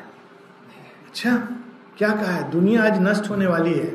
ट्रिगर पर किम योंग और ट्रंप दोनों ने न्यूक्लियर बटन दबा दिया है। अब क्या करेंगे? पड़ोस में बताने जाएँगे, इधर बोलेंगे, उधर टीवी लगाएँगे। स्टेट क्या होती है कॉस्मिक कॉन्शियसनेस की? ओ अच्छा थोड़ा स्टॉर्म आने वाला है। चलो, फिर से स्टार्ट करेंगे। Will play the game again जैसे चेस खेलते हैं बच्चे लोग तो जब हार रहा होता है, वो पूरा बोर्ड उलट देता है। तो पिता क्या करता है जब बच्चे के साथ खेल रहा है? कहता है अच्छा कोई बात नहीं है, चल, थोड़ा खाना खा ले, फिर स्टार्ट करेंगे। क्योंकि चेस तो मुझे तुझे सिखाना है। तो वैसे ये world destruction a small transient storm थोड़ी देर के लिए एक स्टॉर्म आया, चला गया। In calm infinity it has become so ये सारे जो अनुभव हैं स्पिरिचुअल एक्सपीरियंसेस एंड रियलाइजेशन ये भी सावित्री में है। अब, शेरविंद, ये क्यों हम लोगों को बता रहे हैं? उनको तो रास्ता देना चाहिए कि हम बन जाएँ। वास्तव में ये एक्सपीरियंसेस केवल गिफ्ट ऑफ़ ग्रेस से आते हैं। जब हम तैयार नहीं है तो आप कितना भी प्रयास करें एक्सपीरियंस नहीं आएगा और नहीं आना चाहिए। क्योंकि इट कैन बी अनसेटलिंग शुरू में माँ शेरविंद एक्सपीरियंस किसी को ऐसे ही दे देते थे। दोनों ने एक एक बार माता जी ने किसी को एक्सपीरियंस दे दिया सडनली इन्फिनिटी का इनफाइनाइट इन द फाइनाइट तो वो जैपनीज था। जापान में माने किसी को जस्ट ऐसे ही just she was experimenting with what is possible तो उन्होंने देखा कि ये तो आराम से दिया जा सकता क्योंकि उन्होंने अपने अंदर धारण किया हुआ है? तो कहने लगा, अरे अरे, अब तो मैं अपने देश के बारे में वैसे पेट्रियोटिकली फील नहीं कर पा रहा हूँ। मेरे लिए तो देश ही सब कुछ है। ये क्या हो गया, क्या हो गया? ही डिंट अंडरस्टैंड कि क्या हो रहा है। तो माता जी ने वो एक्सपीरियंस वापस ले लिया। क्योंकि you are not ready it can be very unsettling सारे जो हमारी सीमाएँ वो टूट जाती है। श्री अरविंद ने जब ये एक्सपीरियंस किसी को दिया साइलेंट माइंड का तो कहने लगा रे मैं सोच नहीं पा रहा कुछ। मुझे लगता है मैं बुद्धू बन गया हूँ। लोगों को पता नहीं है कि बुद्धिमान बनने के लिए पहले बुद्धू बनना होता है। फिर ऊ की मात्रा हटा करके एक ई की मात्रा ऐड कर दी जाती है। बिना बुद्धू बने बुद्धि नहीं आती, क्योंकि वरना तो सब बुद्धिमान है। We have to go through that face तो शेयरविंद भी वो एक्सपीरियंस वापस ले लेते हैं। अमृता का एक्सपीरियंस है ना लाइव डिवाइन पढ़ रहे हैं माता जी पास से गुजरती हैं, पूछती हैं, क्या पढ़ रहे हो? मदर लाइव डिवाइन क्या पढ़ जाओ उसमें? ब्राह्मण. समझ नहीं आ रहा कुछ. माता जी ऐसे करके, समझ नहीं आ रहा? चली जाती है। वापस आती है तो ब्रह्म चेतना में प्रवेश कर चुके हैं। वापस बुलाती है। जब वो आते हैं, कहते हैं हाँ मदर क्या एक्सपीरियंस नहीं नहीं, ये तो मैं ऐसे दे सकती हूँ तुमको, ब्रह्म चेतना का अनुभव। लेकिन मैं कुछ और काम के लिए हम यहाँ आए। You have to turn our attention towards that but it is important तो वो जब टाइम आता है तो ये एक्सपीरियंस शेयरविंद इसलिए बता रहे कि तुम अपनी सीमाओं को अल्टीमेट ट्रूथ मत समझ लो। साथ में एक ट्रेजर है जो मैंने तुम्हारे लिए रखा है, जैसे एक एक समझदार पिता बताता है बच्चे को कि देख, मैंने तेरे लिए इंतज़ाम करके रखा है। लेकिन एक मूर्ख पिता बस दे देता है। यही अंतर है। सब माता पिता बच्चे के लिए अरेंज करके रखते हैं ना। जो जब जैसे जैसे जिसका जितना पॉसिबिलिटी होता है। लेकिन समझदार पिता कहता है तेरा इंजाम है। पिताजी, आपका बैंक बैलेंस बताइए। नहीं नहीं नहीं, तू कर, मेहनत कर, है? जब ज़रूरत पड़ेगा मुझे बताना। तेरा ही है। इसके आगे नहीं बोलते। अब मूर्ख पिता, देख, तेरा लिए मैंने मर्सिडीज गाड़ी ली है, जा, चाबी ले ले। तो बच्चा फिर क्या करता है? वो विजय माल्या बन जाता है। Because you know you have to allow it is time it has to be ready तो शेयरविंद हम लोगों को बता रहे हैं कि देखो, मैं ये तुमको ऐसे दे सकता हूँ। पर अभी नहीं। फोर्सिबली नहीं। इसका कोई मेथड नहीं है। जब समय आएगा I will give it to you तो हमें क्या करना है? शेरविंद बताते हैं, वो वो भी सीक्रेट नॉलेज में है। After we have serve this great divided world God's bliss and oneness are our inborn right पहले सेवा। सेवा करते करते ईगो का थिन होने लगेगी। चैत्य बाहर आएगा। सावित्री में तभी आता है ना जब चैत्य आकर पूरा रेडी कर देता है नेचर को। जब तुम तैयार हो जाओगे, तब ये एक्सपीरियंसेस तो they will just come like this चैत्य तक रास्ता है, इसके आगे क्या रास्ता है? पाथ इज़ नॉट गिवेन तो ये स्पिरिचुअल एक्सपीरियंसेस का ट्रूथ और इस सब के आगे जो ट्रुथ सावित्री रिप्रेजेंट करती हुए रूपांतरण का सत्य कि ये सृष्टि के पीछे क्या प्लान है भगवान का? पूरी story is about the transformation एक मनुष्य की दृष्टि है, लेकिन उसके पीछे भगवान की दृष्टि क्या है? भगवान इसको कैसे देखते हैं? क्यों उन्होंने बनाई है? इसके पीछे क्या हो रहा है? क्या चल रहा है? कैसे ये सब कुछ चेंज होगा? और उसकी भी हम लोग कुछ लाइन पढ़ के then we will have some questions बहुत सुंदर सुंदर लाइन है।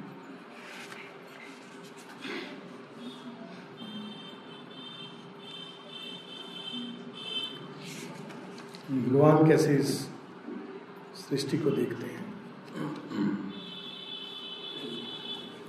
पहले हम लोग, बड़ी अद्भुत लाइन है पेज है, वो खुल गया है let us read it then we can go forward page 630 बाहर से सुख है, दुख है, ये देखते हैं। और जब डेप्थ से देखते हैं तो इस सारी सृष्टि में केवल एक आनंद का खेल हो रहा है। एक सीक्रेट है, क्योंकि लोगों ने मिस्टिक्स ने भी ये कहा है कि ये संसार एक एक्सीडेंट है, ये संसार डिज़ायर के कारण आया है। तो प्रश्न उठता है कि एक्सीडेंट है तो कैसे हुआ? भगवान सर्व सक्षम सर्वज्ञ एक्सीडेंट कैसे हो गया? अगर उनके साथ एक्सीडेंट हो सकता है तो हम लोग तो छोटे मोटे चीज़ हैं तो जस्टिफाइड है, या डिज़ायर तो जो पूर्ण काम है, उसके अंदर कामना कैसे आ गई? तो कहीं ना कहीं तो कुछ गलत है, कुछ मिसिंग है। तो श्री अरविंद कहते हैं कि सृष्टि की रचना आनंद हेतु आनंदम ब्रह्मेति। आनंद ने सृष्टि की रचना की है। आनंद को ही मैनिफोल्ड बनाने के लिए जो एक तत्व का आनंद है वो अनेकत्व का आनंद बनने के लिए। और ये ये हम जीवन में भी अनुभव करते हैं। आप देखिए, ये रियल लाइफ में खुद भी आदमी खुश रहता है। पर जब दो लोग मिलकर के एक ही खुशी को अनुभव करते हैं तो बढ़ती है ना। कितना भी अच्छा पिक्चर हो, कोई अकेले जाता है देखने। जाते होंगे कुछ लोग। पर ज़्यादातर के क्या हम लोग को अच्छा लगता है, चलो ना, चलते हैं साथ में पिकनिक करने, चलो साथ चलते हैं। आप अकेले क्यों नहीं चले जाते पिकनिक खाना ले जाइए वहाँ बैठ के। कोई कहेगा, ये क्या हुआ? आपका आएगा, आपको जॉय आएगा, लेकिन दो लोग होंगे तो डबल जॉय आएगा। दस लोग होंगे तो दस गुना जॉय आएगा। तो ये एक सिंपल छोटे लेवल पर तो वो मल्टीप्लाई हो जाता है। ये एक इसका एक इंटरेस्टिंग पार्ट है क्रिएशन का। So it is to multiply the experience Ananda oneness into आनंदा मल्टीप्लिसिटी इसके कारण ये सृष्टि बनी है। A hidden bliss is at the root of things इसीलिए सब चीज़ का इलाज ट्रूथ से हम लोगों ने स्टार्ट किया था और ब्लिस इसीलिए उसको कहा गया रस। और जितने भी इलाज करते हैं ना, उसका नाम क्या होता है? आयुर्वेद में रासायन। वो रस bliss is curative it is Ayurveda में इसको माना गया। इफ़ यू कैन एक्टिवेट इसलिए आप देखिए मेडिकल साइंस में भी कहते हैं, अगर डिप्रेशन होता है तो तरह तरह के रोग, जितने तरह के नाना प्रकार के राक्षस हैं, जिनके नाम हैं बैक्टीरिया वायरस इत्यादि, वो तब अटैक करते हैं जब आपका इम्यून सिस्टम लो होता है। अभी तक साइंटिस्ट उस दिशा में नहीं देख रहे हैं, वो केवल बैक्टीरिया को कैसे मारें। जिस दिन आप देख लेंगे कि हमारे इम्यून सिस्टम को कैसे स्ट्रॉन्ग करें then real journey will begin hidden bliss is at the root of things a mute delight regards time's countless works कुछ पंक्तियाँ नीचे। There is a joy in spite of death and evil circumstance a will to live persist a joy to be जीवन कितना भी कठिन क्यों ना हो, व्यक्ति जीना चाहता है, क्योंकि will to live and joy a joy in all experience of the soul a joy in evil and a joy in good कितना विशाल है ये experience a joy in virtue and a joy in sin, indifferent to the threat of karmic law, joy dares to grow upon forbidden soil. Its sap runs through the plant and flowers of pain. It thrills with the drama of fate and tragic doom. It tears its food from sorrow and ecstasy. On danger and difficulty whets its strength. Joy खोज लेता है रास्ता पहुँचने का आप concentration camp Nazis का या jail के अंदर एक व्यक्ति बंद है उसको कुछ वो नहीं है बाहर की दुनिया संपर्क नहीं है तो कैसे अपना जॉय ढूंढ लेगा एक दिन अगर कोई अच्छा खाना स्मगल करके ले आया, आप देखिए उसको कितना जॉय उस खाने में मिलेगा और ढूंढ लेगा उसमें। जेल से निकल करके वही खाना कहेगा, ये क्या? आज कुछ स्पेशल नहीं है। लेकिन जेल के अंदर वो जॉय वेट्स स्ट्रेंथ अब वो जो खाना उसको मिल गया, वो उसको सस्टेन करेगा दस दिन और। जेल से बाहर निकलना है। फिर आके घर का कोई परिचित मिल लेगा। दीवार है, पाँच मिनट बात किया है। पर उनकी चाह उसको जीवित रखे। इवन ऐसे जगहों पर जॉय पहुँच जाता है। और कुछ नहीं तो अपने कल्पना के जगत से वो जॉय की सृष्टि कर सकता है। मनुष्य के अंदर ये कैपेसिटी है कि अगर वो जेल में भी बंद है तो कल्पना के अंदर से जॉय सृष्टि कर सकता है।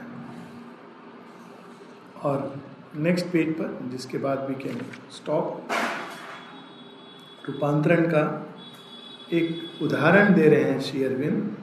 जिसका पूरा सत्य इसके अंदर है।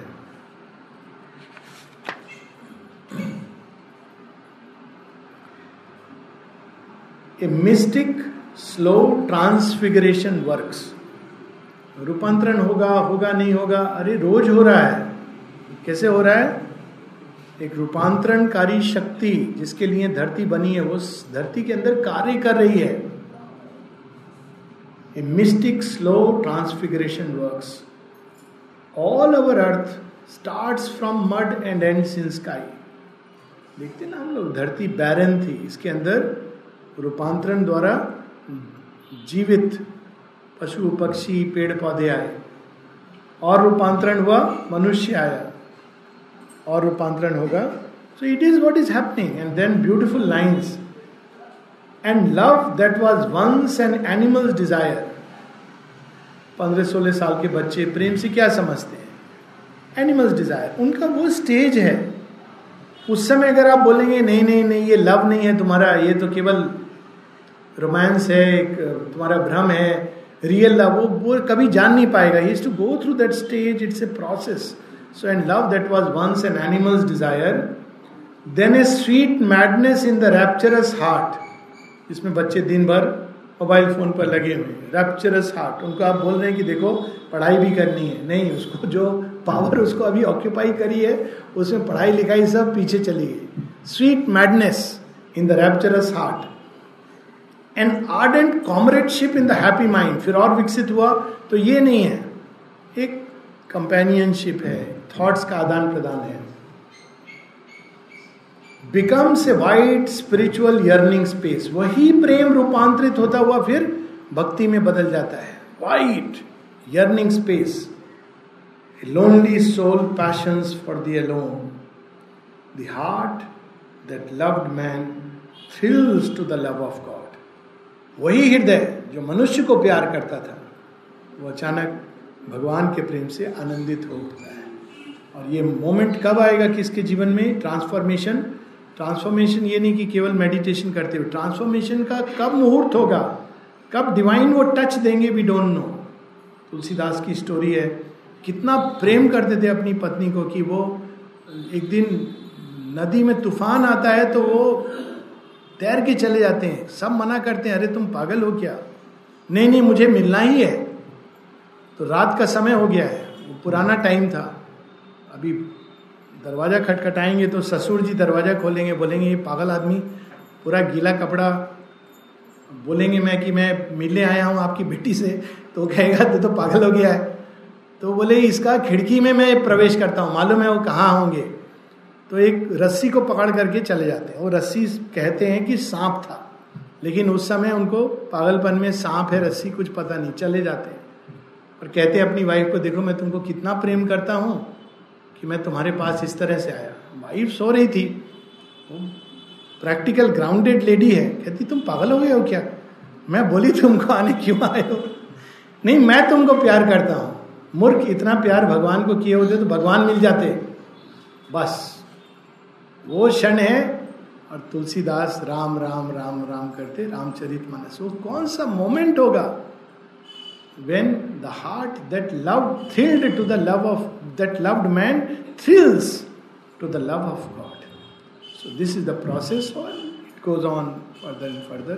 हम लोग यहाँ रुकेंगे कोई क्वेश्चन है this the background then we can read from cosmic consciousness or rather nirvana and the cosmic consciousness little more in detail on sixth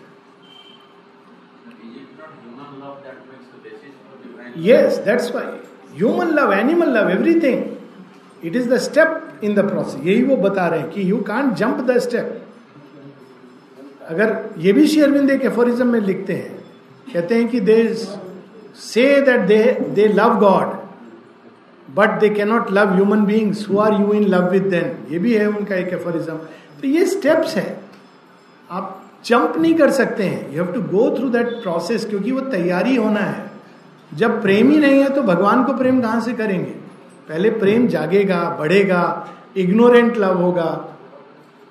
Then one day will come when we are ready for the love divine so ये process इसलिए mystic slow transfiguration works animal love को देखकर कोई कह नहीं सकता कि इसके अंदर डिवाइन लव एक दिन जागेगा। पर डिवाइन जानते हैं कि अभी यहाँ से शुरू कर रहा है, अंत में यही जो सांप है, जो सांप का प्रेम कैसा होता है, सबसे वर्स्ट काइंड ऑफ़ लव आप देखें, cobra male cobra, she cobra को डस के खा भी जाता है। ऐसा भी प्यार होता है, वो डिवोर करने का लाभ। लेकिन यही कोबरा आज जो इस प्रेम से शुरू कर रहा है अपनी यात्रा, जो सबसे भयानक टाइप ऑफ़ प्रेम है, वो एक दिन इतना डेवलप्ड हो जाएगा कि शिव जी के गले में वासुकी बनकर बैठेगा। वासुकी ने यही तो प्रे किया था शिव जी से, कि मैं तो सांप हूँ, आपसे मैं केवल एक चीज़ चाहता हूँ मुझे आप अपने गले में अपने पास शरण दे दो। प्रेम वहाँ से शुरू होता है लेकिन अल्टीमेटली वो भगवान के पास जाके समाप्त होता है। But it has to start from there हाँ प्लीज़ बैठ के हाँ बता दीजिए। Yes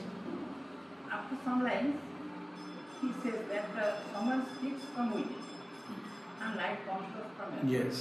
So how are we to hear the voice that comes from ourselves? It is not hearing of the voice, it is tuning to the voiceless voice. It is tuning to infinity. So it is not that someone will speak, we will hear, and then we will speak. That is an impossibility. Yes, there is an experience where one can hear also. But यहाँ वर्णन है कि a different consciousness, a greater consciousness comes and possesses us. Even ordinary speech is in manifestation or expression of different levels of consciousness.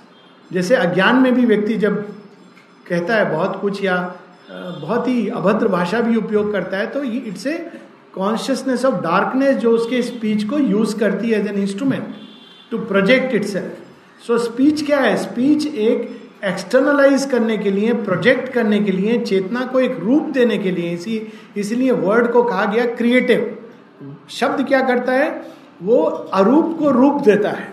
शब्दों के द्वारा हम उसको रूप दे देते हैं। ध्वनि के द्वारा हम उसको रूप दे देते हैं। तो उसी उसी प्रकार से जो एक उच्चतम चेतना है, वो हमारे ध्वनि यंत्र को, हमारी वाणी को पजेस कर लेती है और speaks through us so someone speaks and also there is an experience where you can hear the voice of God that can come in various ways it can come as a command और it can come as a gentle direction not as a actual speech but as a suggestion suggestion क्या होता है? Speech जैसे हम लोग कहते हैं ना वो पेरेंट्स कभी कभी या जेस्चर होता है। आपने पूछा फादर से कि मैं ये जाऊँ ये जाऊँ? तो यह एक बड़ा सुंदर आजकल एडवर्टाइजमेंट आता है बहुत बढ़िया वो इंटरेस्टिंग एग्ज़ाम्पल है। एक आदमी अपना शेविंग कर रहा है तो, उस, तो उसकी वाइफ ने एक साड़ी लिया हुआ है। देखा है ना एडवर्टाइज तो पूछती है उससे, मैं ये ले लूँ? तो वो शेविंग उसका इतना हाँ। तो वो ले लेती है। फिर उसको रियलाइज़ करता है कि सच में ले लिया है। तो वो थोड़ा ज़्यादा प्रेशर देता है और वो कट जाता है। ना इट्स ना वो हाँ क्या है? वो एक जेस्चर है। And she interprets it according to her own choice तो there is a profound truth actually हर चीज़ में ट्रूथ है। इट्स नॉट लाइक आप जीवन की छोटी से छोटी चीज़ में you can discover the same reality तो we can also there is a gesture an indication which we can receive कि हम ये सही दिशा में जा रही है even speech you can know कि whether you are flowing in tune with the divine और you are not in tune with the divine ये यंत्र का डेवलप करने का और ट्यूनिंग की बस वो है। तो आपको अंदर में पता चल जाएगा कि ये डिस्टर्बेंस होगा। बाहर भी पता चलेगा। बाहर कैसे पता चलेगा? आप देखेंगे इसका अंतर क्या होता है। एक स्पीच होती है जहाँ बोला जा रहा है, वही चीज़ें बोली जा रही है, लेकिन ना जॉय फील हो रहा है, ना क्लैरिटी आ रही है। सुन रहे हैं, शब्द सुन रहे हैं सुपर माइंड है, उसके नीचे ओवर माइंड है इंटूटिव माइंड एलिमेंट सब ट्रू लेकिन कुछ, और जो क्रिएटिव स्पीच होती है, वो क्या करती है? वो आनंद से जुड़ी होती है। इसलिए शेयरविंद को हम समझ रहे हैं, इसका साइन होता है कि वी आर एक्सपीरियंसिंग जॉय क्योंकि it is creative what does it create a ground for Anand bliss जिसके लिए सृष्टि बनी है. एंड इट ब्रिंग्स क्लैरिटी अब क्लैरिटी का मतलब ये नहीं कि यू कैन रिप्रोड्यूस पर एक अंदर में आती clarity like a light light leaves from within हाँ क्लियर हो गया. अब कोई बोले, पूछे कि क्या क्लियर हुआ? नहीं, ऐसे बता नहीं सकेंगे, लेकिन क्लियर है. है ना, ये एक्सपीरियंस होता है ना, जिसको हम लोग आहा एक्सपीरियंस कहते हैं. इट्स क्लियर तो it is that coming of light from within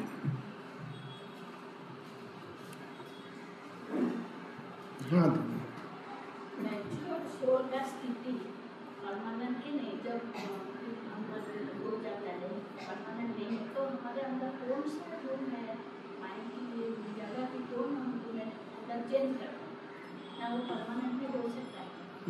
मतलब एक बार सोल मेच्योर हो जाती है। हाँ बैठ जाइए प्लीज़ एक बार सोल डेवलप कर जाती है बियॉन्ड ए पॉइंट तो वो वापस नहीं जाएगी। ये तो शेयरबिंदो ने बहुत बड़ा एश्योरेंस दिया है। मनुष्य बन के हम छिपकली, गिरगिट, ये सब नहीं बनेंगे। तो क्योंकि वो तो परमानेंट है by its nature it is permanent वो जो आप डेवलप हो गया नेक्स्ट लाइफ में वहाँ से स्टार्ट करेंगे। वो आपका वो ऑलरेडी डिवाइन बैंक में डिपॉजिट हो गया. But because when we come back to earth because और इसीलिए ट्रांसफॉर्मेशन का आवश्यकता है, लेकिन इवन मेच्योर सोल जब धरती पर आती है तो वो ये बड़ा हार्ड एनवेलप है ना तो थोड़ा समय के लिए वो स्टंड हो जाती है. माता माता जी ने कहा it's like falling on the head तो वो थोड़ा दिन के लिए अगेन वो एडवर्टाइजमेंट आता है कि सचिन तेंदुलकर हो, गिर गया होता है, मैं कौन हूँ? मैं कहाँ हूँ? तो थोड़ा दिन उसको लग जाता है, मैं कौन हूँ, मैं कहाँ हूँ? माता पिता बोलते हैं कि तू ये जगह में है कटक में है और हम तेरे माता पिता हैं। जो मेच्योर सोल होगी कभी विश्वास नहीं करेगी। उसको स्ट्रेंजर लगेगा, वो कहेगी, मैं ठीक है, सब बढ़िया है, लेकिन मैं मैं वास्तव में कहाँ से हूँ? तो दुनिया घूमेगी, लेकिन उसको रूटेडनेस नहीं होगा, क्योंकि उसको पता है कि वो कहाँ से नहीं है।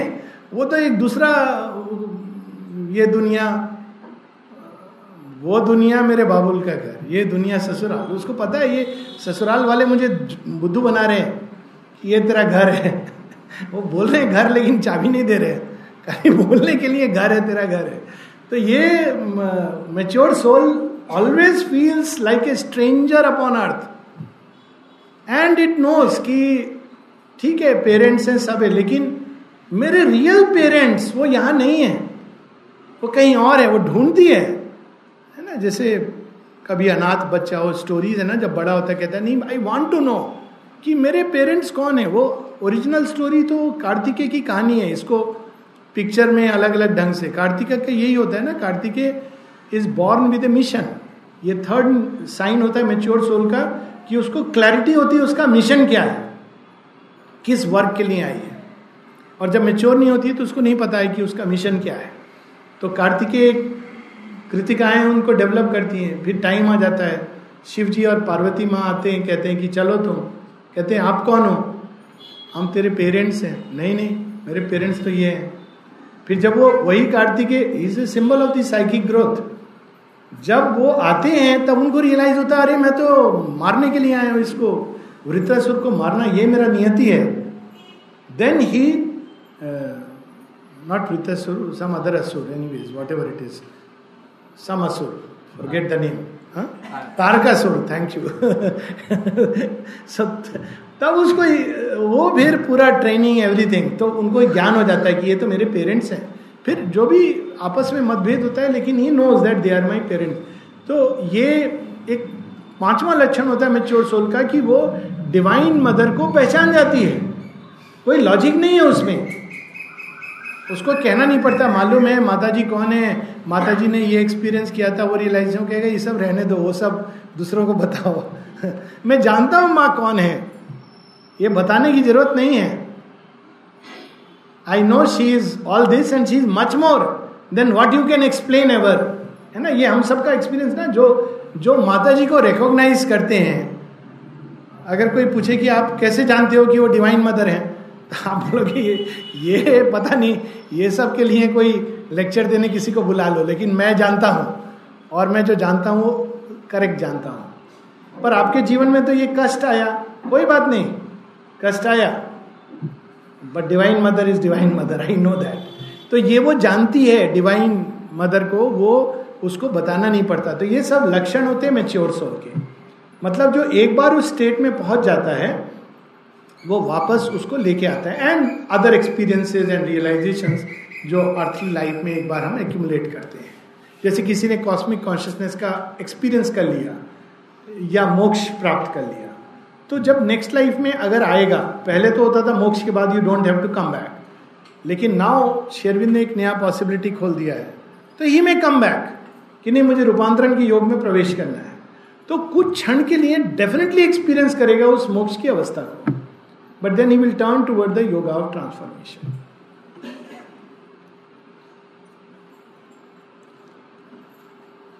All right, so we can. Oh. so if there is nothing, we can stop.